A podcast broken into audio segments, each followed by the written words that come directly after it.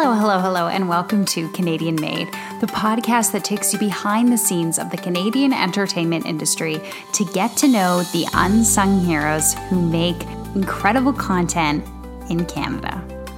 Today on the podcast, I'm so excited to be joined by screen composer Erica Procunier. So, in this conversation, Erica takes us behind the scenes of what it's really like to be a composer. So, if you've ever been curious about how the music behind some of your favorite films comes together, Erica is going to take you through the journey. If you yourself are an inspiring screen composer, Erica also gives some amazing tips that are honestly transferable no matter what part of the industry that you're in. So, without further ado, let's get into my conversation with Erica, and I am so sure that you are going to find her as charming and delightful as I did. So, let's get into it. Well, I also wanted to say congratulations. You just won a CSA. I did. Yay. That's so exciting. It yeah. is. It's really exciting. It like it was kind of surreal. Like I didn't expect to win. And and I was just really happy to just be included. And then I saw my name and I was like, are you kidding? Like I won. So it's it's cool. It's really cool. Amazing. Well, it's nice to have a time when it all pays off yeah exactly exactly. It's like it's especially behind the scenes where you know i'm just um i'm i mean during covid sometimes i i do work in the same room as like my assistant and um and then in recording sessions and things but like most of the time it's just me and my computer and you're like just sending things off into the abyss to people who I've never seen even their faces. So it's it's kind of crazy and uh, so I, I do try to make sure that like when things do come out and if there is an event like just take a breath and and take a moment and like celebrate that achievement that like this thing got made and i was a part of it and it's really cool. So i have to like remind myself even if i'm super slammed with deadlines that like no you can you can just sacrifice your sleep instead of and go to this event instead. So Oh, that's that's funny and very very relatable. so I want to start kind of at the beginning of how you got into film composing and, and what your path looked like. Well, I mean, I think that I always in the back of my mind like wanted to try to do this job. I don't know. I just got a crazy idea when I was a teenager. I was like writing starting to write my own music and I was a piano player mainly and I was like listening to all these film scores and um, I was like, oh, this would be such an amazing job. And you know, back then they, there wasn't any like resources. There wasn't anything to tell me how to do this job. And I was, was like, I, I might as well just try. Like that's all you can really do. So I figured that like the first thing to do is learn how to write music really well. So I got my undergrad in music theory and composition at Western University in London, Ontario, which, you know, I had a fantastic time there. It was amazing. I also did my master's there. And after that, I came to Toronto and I joined the Screen Composers Guild of Canada. And I was able to do that because when I was in school, like I went and I took all these film classes and I, I went to my classmates and I'm like, hey, are you making any movies? Do you need any music? And, and there was a couple people that took me up on the offer. And so we worked on some short films together while I was still a student, which led me to be able to, to join the guild when, when I came to Toronto. The guild was super instrumental in getting me off my feet because uh, like not only did I meet other composers who could like mentor me and like tell me like teach me things that you can only learn by by like doing them and, and seeing people do them like there's you can't really go to school necessarily for this kind of job but like they did they had so many programs and so i i got this apprentice mentorship program through them and i did this orchestral reading session through them and i like worked on all my orchestration chops and things like that and getting like recording sessions under my belt and like there's such a huge learning curve to when I graduated to when I first like started working.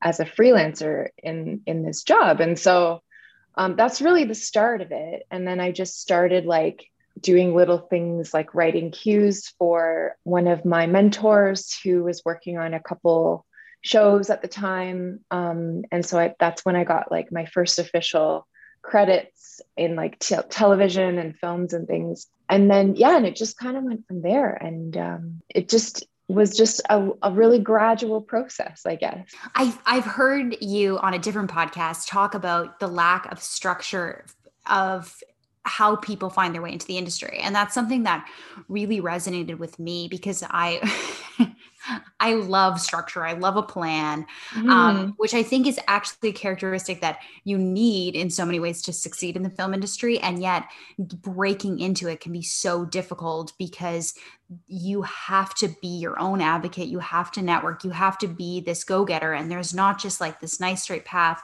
to follow, as you described, like a med student would have. Yes. I definitely drew that conclusion because I I was like I was roommates, like one of my best friends is a doctor. And like, I just remember being comparative when we were in school together and like she was going to med school and I was going, like, it's really hard to get into med school. Like, it's difficult for a reason, right?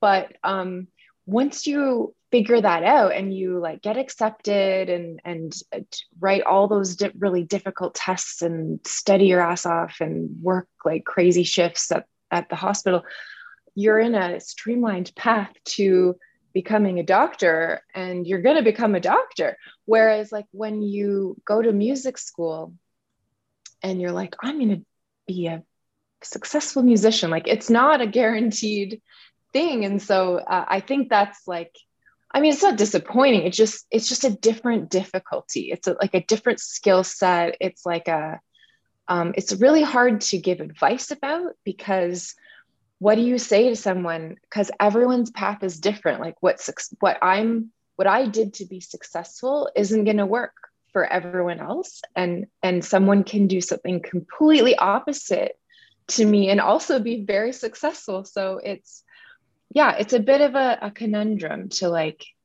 be like what what uh how do you how do you make it? How do you get ahead? How do you what what are what's your advice? Like it's it's complicated so. I think what you said about working on student films in university is really important though. It's about seizing every single opportunity that you have because you never know where those things are going to lead. And i'm sure that when you were working on those films you never thought that that was going to be the reason why you got into the guild which then led to a whole bunch of other amazing experiences. So I think that that is actually really good advice. oh yeah, I think I think one of the biggest things that I tell like I I teach a class at Humber College and I'm like you like if you want to do this, go out and find yourself a film to score. And that's something that my uh, my mentors told me too because you know y- you might write beautiful music and you can put it on the internet and like maybe someone will find you if you're lucky but it's better if you just you know go and put yourself out there and, and be active in your destiny and and go and and look for these opportunities because the universe isn't going to just reward you for for no effort so mm-hmm. i don't know that's the way that i look at it you mentioned how uh, much more difficult being a film composer is than just you know writing music. So can you talk us through the process of actually getting involved on a film and what that looks like being in the development stage and then going through actually you know writing and and maybe highlighting some of the technical components that you know we would never think that are as part of your job? Well yeah i sure. Everything is um it's kind of different depending on which type of project you're working on. Um, like when I I've done a few films and I've done a few television shows, and they're they're kind of different in in the way that they they sort of work. Like um, right now, I'm I'm working on Thomas and Friends, which is the Thomas the Tank Engine. Um, and it's it's a very well oiled machine. If I'm it's I'm not trying to be to say puns or anything, but it's it's like like really like Nelvana's got it down. I would I pitched on the job um, with by get being given a brief um, sort of like what the producers were going for, like what what their ideas were for what the music should be for this show, and uh, and then I wrote a pitch for for this show, and then I was successful, and they chose me, and then I scored a lot of the episodes uh, right off the bat. But there's also an on staff music editor, so it's a massive job that sort of like it work it works out because there's a there's a few more people than just me on on this show. But um, not all shows are like that and not all movies are like that. Like on in television the deadlines are are quite fast um, and there's not a lot of time to think about developing themes and and score over a long period of time but sometimes in in film there's there's a little bit more time. You're not so like strapped to the deadline. So on a film sometimes like what's really nice is if you get on board like way early even like in the script stage they can send you the script and you can kind of like eyeball it and understand really sort of dig into what the what the filmmakers after and like and have more conversations because for me, uh, a script doesn't tell me enough information so that I can accurately like uh, get a good enough idea about what the score is going to be like. Because what I found is like you can read a script and you really have no idea about like what's going to come out of the camera, how's the cinematographer going to behave, what's the color correction going to be like, what's the pacing of the actors, and how are they going to edit this, like it there's so many factors that affect what I do that th- those details are all missing in the script, but uh, you can get a little bit of, of an idea of, of how to write some ideas. Do directors send you um, like a little package or any inspiration that they have, or is I've gotten I've like sometimes there's like lookbooks and things like that, and and actually to be honest, those are even more helpful than reading the script like word for word like if you send me like a lookbook and and then you send the synopsis and and sort of like more info about the characters motivations and like more info about like the whole overall tone of the film. I, I think that's actually better than if i was to just like read the script but you know it's it's a whole big big thing. Like i, I have written a few sort of ideas like pre-filming and then the directors use them and like given it to the actors and then the actors can respond in their own creative way to like my initial ideas and like we can all be on the same page. And and it's kind of a really cool way of of like making the filmmaking process almost like a circle rather than like a line if that makes any sense. It's cool to, to have that but but i also have situations where I, i've written ideas and then i see what comes out of the camera and i'm like oh i completely change my opinion on wh- how i should approach this. Like uh, my first ideas were not appropriate at all. So um, it depends you know it's it's a creative process. We got to just react and and be flexible so. Yeah so when you get involved uh, projects at the first stage is that generally because of networking that you've done? Is it because you're applying for these positions? It could vary it could vary. I the, the couple that i've done early on is because i have a previous relationship with the director mm-hmm. and we've worked together on something before or something like that. And and they know that i'm going to be the one in the end but there's there's a, not a lot of that happening as much. Like i find a lot of times i get asked to join the project like when they're approaching the edit and then so you know but what i do what i would say is it's a really really great thing to have a composer on board a lot earlier because you can sort of like have a lot more discussions, more time to ruminate, more, um, you know, more sort of like maybe there's time to like go go sound searching. Like if if there's enough time and the movie's about, you know, the ocean or a lake, you can go and record some source sounds and things like that, and and perhaps incorporate those into the score and like,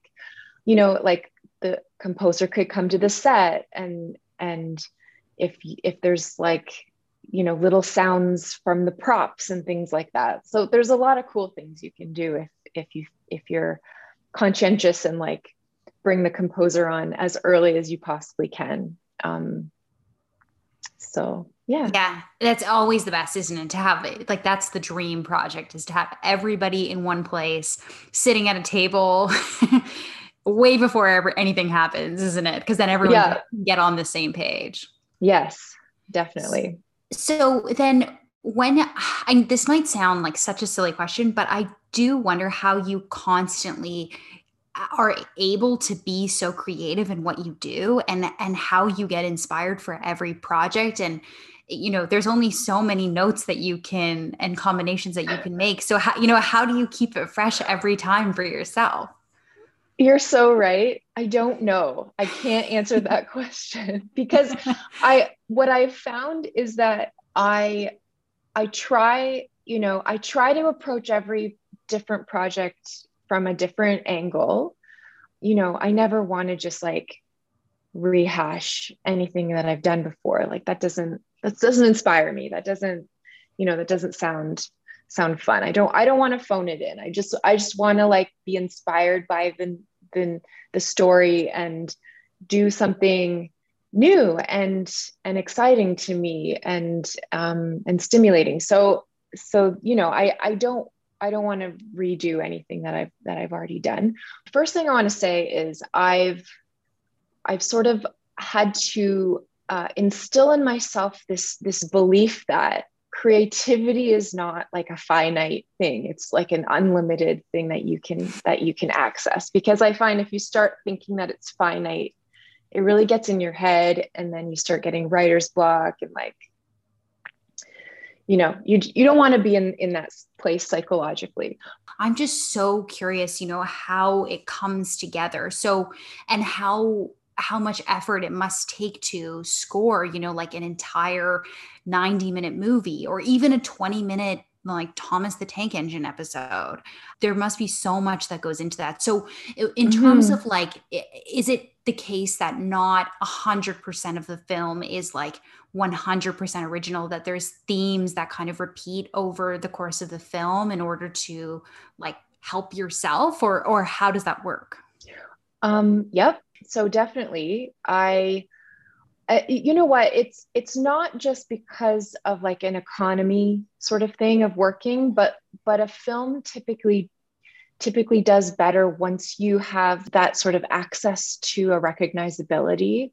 Um, and it can add a lot of meaning i think to to a film or a, or a show when when you have an associated thematic development going on like you wouldn't just like drag and drop like uh, and copy and paste. Like what I find is the is the process is so slow at the start because you're literally starting fresh, and it might take like a day, two days, three days to even just get through like one minute of music or that first five minutes of of score is just like almost like painstaking, but like in a fun way, if that makes any sense. But but then um, it starts to roll and it starts to flow. And you know you've real you get to realize like okay well if i started the movie with with this theme maybe the theme becomes a little bit different by the end of the film. And and that ha- that adds meaning to the film. You know you can see a character progression happening in the in the auditory soundscape as well as like in the writing. And so you know there's there's a lot of opportunities but you're right like that type of work also means that there's like an economy thing going on where every every single note is not fresh and new. But even if you're writing music without film or or it's just music for the sake of being music like i would think that that um, any composer would say the same thing like you're not even just every every note just doesn't come out of thin air. Like you're you're constantly writing with with recognizable patterns and and coming back to material. And it, it would be so different to not have a return to a theme or something like that. So so not every piece of music is like that, but there's a lot of a lot of thematic motives and repetitions and things that really help out when when you do have a lot of music to write um, and you want it to all be uh, related to each other. So.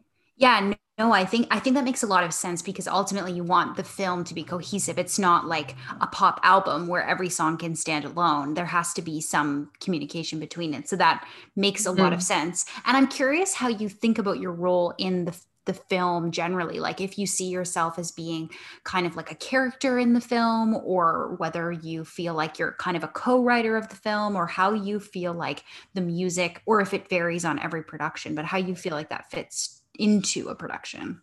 I mean there's so there's so many reasons for the music to be around right? Like there's like I, I i do so many things and one of the main functions of of what I provide is that it's it's sort of like trying to go after the thoughts and the feelings and the ideas that that you can't really say out loud i think.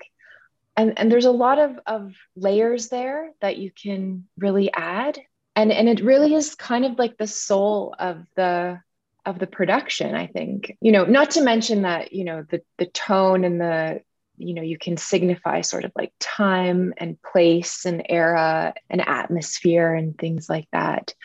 And i think but i think what i what i typically do is when i approach a scene i i feel like i live in the same emotional plane as as where the actors live. I don't want to reiterate anything that they're already doing you know if if their performance is is doing the thing i don't really need to restate exactly what they've already said or emoted.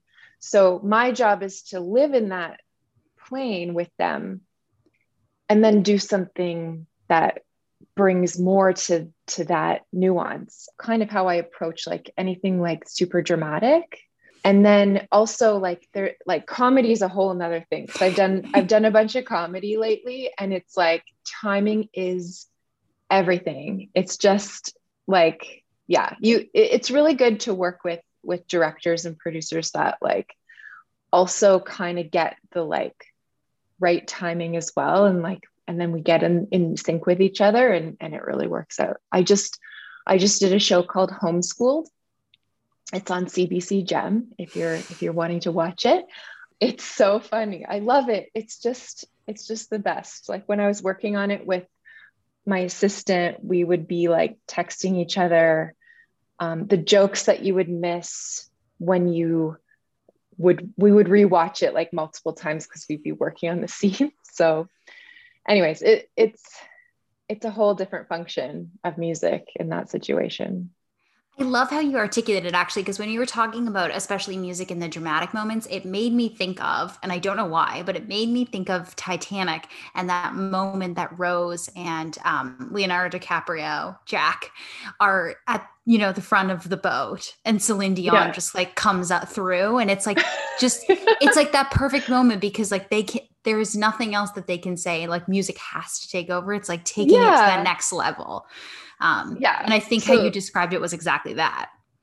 Yeah. Like uh, you can't always, like, you can't spell out everything. You don't necessarily want your script to be uh, like just saying everything out loud. Like there's a lot that is unspoken. And, and if I can tap into that and, and take over when um, you don't want your characters to say anything, like if they're just, you know, con- in a contemplative mood or, you know, something's going on internally yeah that's where that's where music kind of takes over. In terms of collaborating with other people obviously what you do is is extremely collaborative you know you write it's it's funny that you have to write by yourself and you live in your own space but you actually your your vision ha- is integral to the whole film. So can you maybe give some advice on what you've learned being like a mega collaborator? How you okay. navigate the relationship with the directors and and their vision and your vision and i think i think it's just you you have to figure out because music is really difficult to, to talk about in in actual words so i think you just have to be you can't be nervous. You can't be like embarrassed. Like sometimes I talk in sound effects, like with my voice, like, oh, you know, like maybe the music should go like, Or like, you know, like I like we make funny noises. We're we constantly are like, I can't believe this is my job right now. like you got to find a shorthand because and you got to really be like i'm the translator i'm i'm taking what you're saying and i'm truly integrally understanding what you mean and turning that into music like that's that's the key you have to really dig deep and and figure out how to talk about things because not everybody has the same background or the same upbringing or the same first language even. And and like you've got to like come up with a way to talk to each other basically. It's, it's all about communicating. And then the same thing goes for collaborating with other musicians. It's like mm-hmm. it's like we're all in this together basically. Yeah 100% and i and do, often do directors come to you with anything or do they like do they say yeah, yeah. like this composer i want this vibe and so you have a sense or or is it even mm-hmm. better if they come to you and say i have no idea just well um if they don't know uh, if they don't know it's it's quite difficult um, but i i'm not saying that if that you know if they can't come to me or or another composer and just be like let's brainstorm from the get-go like that's not what i'm saying but like you really have to understand what it is you're making in the first place like to know which direction to send your composer off into. Um, because you, the the worst case scenario is like if someone doesn't really understand what their film is going to be or they want it to be yet then the composer might have to like you know end up go, like backtracking and like redoing things many times. And and it's it's better to to have a clear direction. Um and um what what i tend to do with people is i'll be like okay let's let's make a playlist. Like you make a playlist i'll make a playlist. Let's listen to each other's playlists. And then we can talk about the playlists. And then you can get a good sense of like if someone's like oh, I love the nostalgia in this piece of music. And you're like, oh, okay, when I listen to that piece of music, I don't personally feel nostalgic, but I get why you feel nostalgic. And then, like, sort of figure out, okay, now I know what nostalgic is to them. And then in the future, you can figure it out.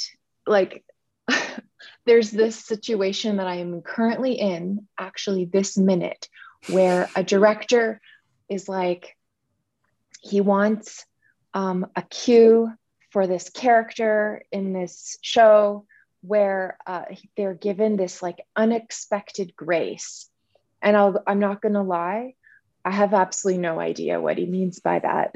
so I'm in this little conundrum of like trying to figure it out. And so I'm just going to you know hash through some ideas and i might hit a brick wall a couple times but you know that's the nature of communicating sometimes is you just have to do trial and error. But if you can figure out a really good shorthand of, and understanding like when they say this they mean this musically like that it's really it really helps i think.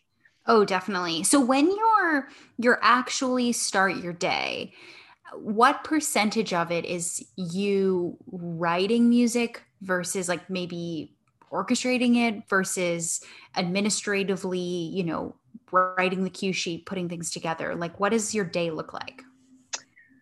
Um, so I'm not lucky enough to have like a, a big orchestration team or anything like that.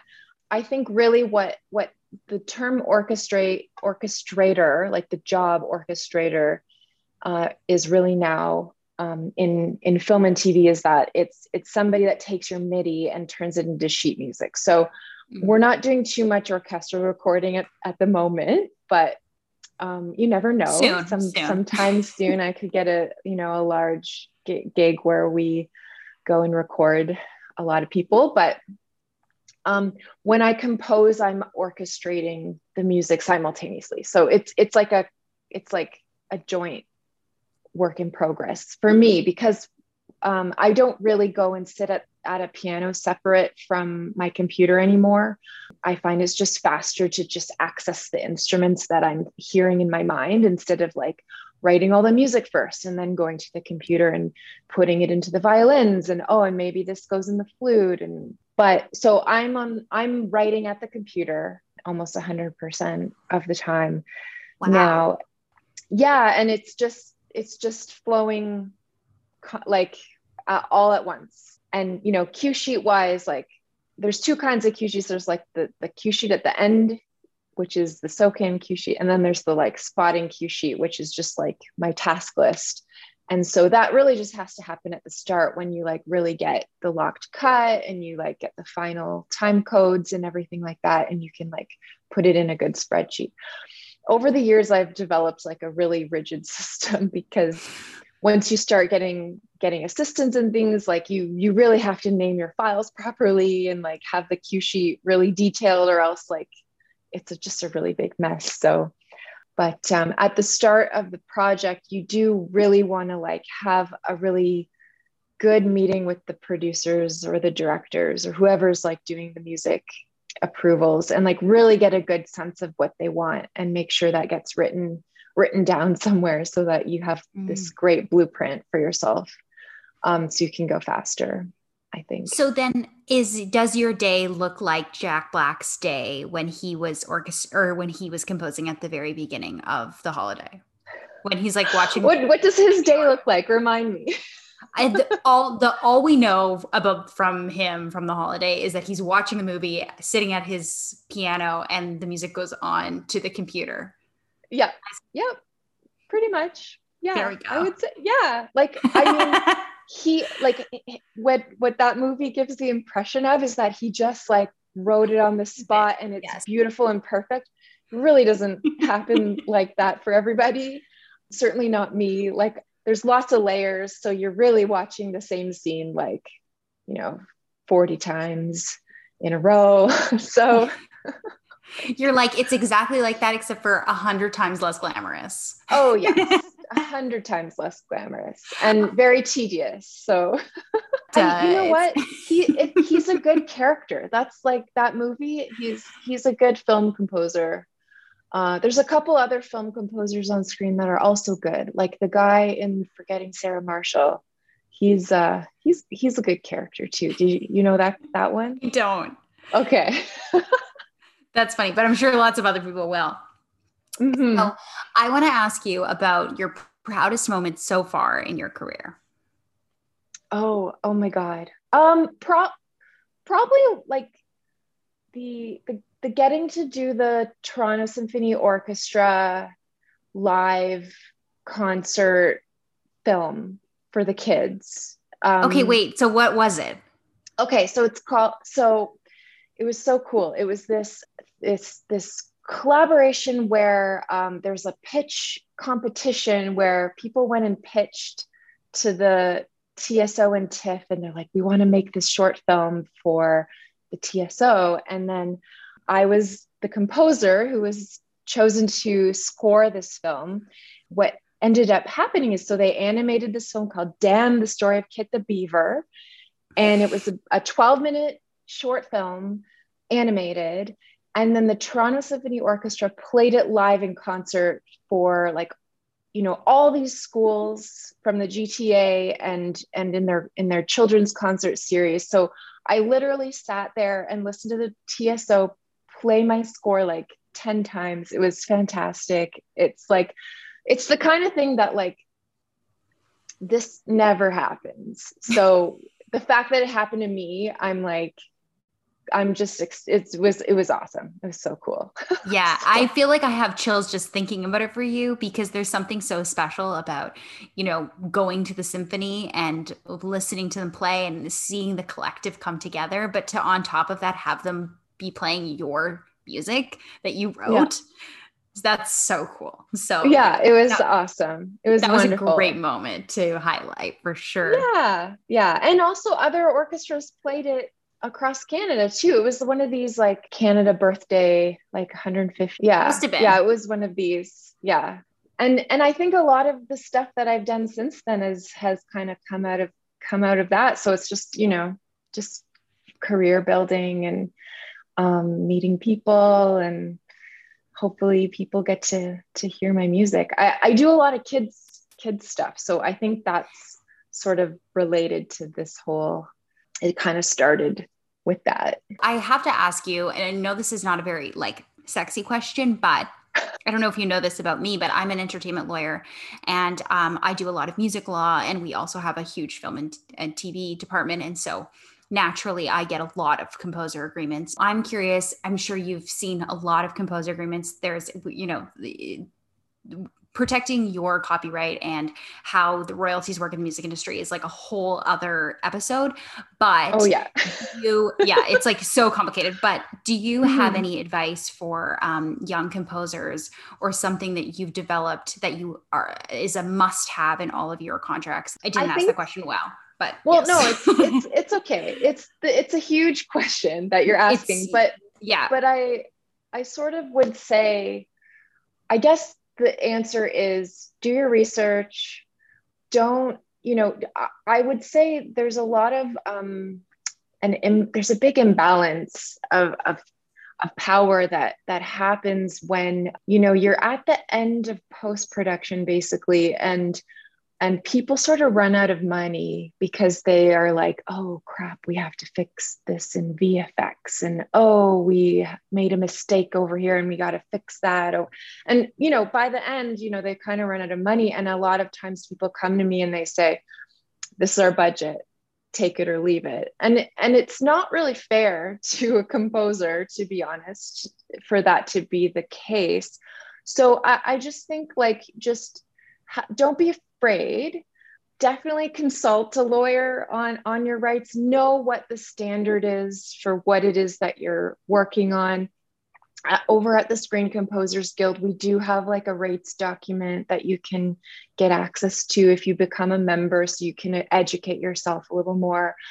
And like just understand that like uh, if someone's trying to force you into a buyout like you don't have to take it and and understand what it actually means when if you are doing a buyout because there is a system in place uh, of royalties that is there for a reason because when we have such a big stake in making a, a show successful like if a show is successful you you should get it like you know your tiny little like t- tiny sliver of a percentage of of the success of that. So you don't sell yourself short and ask ask around and and just do your research i think. That's that would be my advice.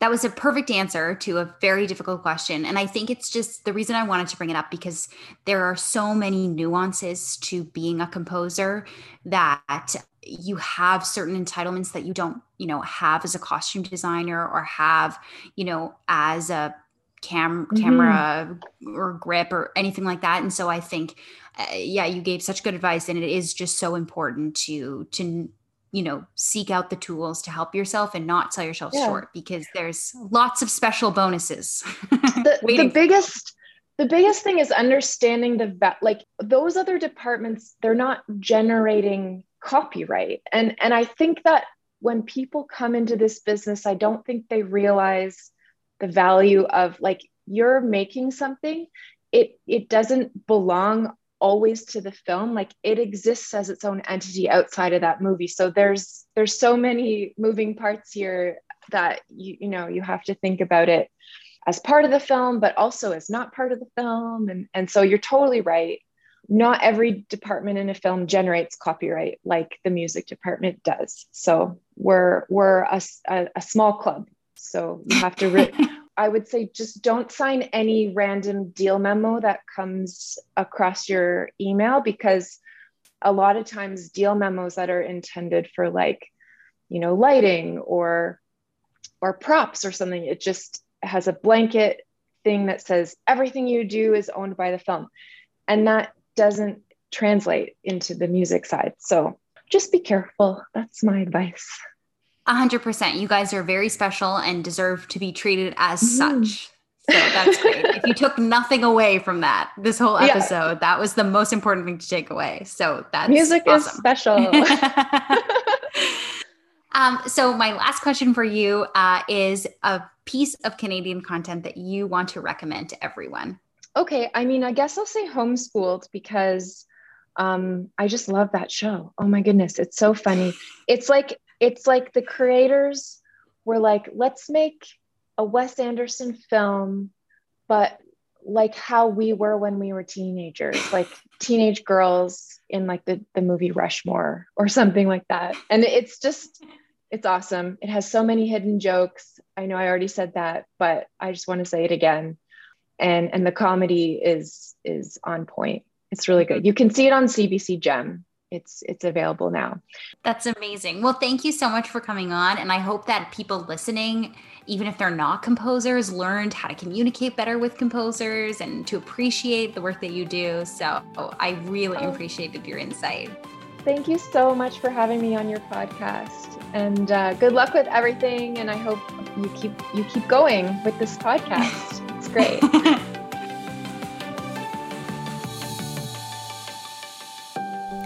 you love the show, don't forget to rate and review. It really, really helps support the podcast. We'll see you next Wednesday.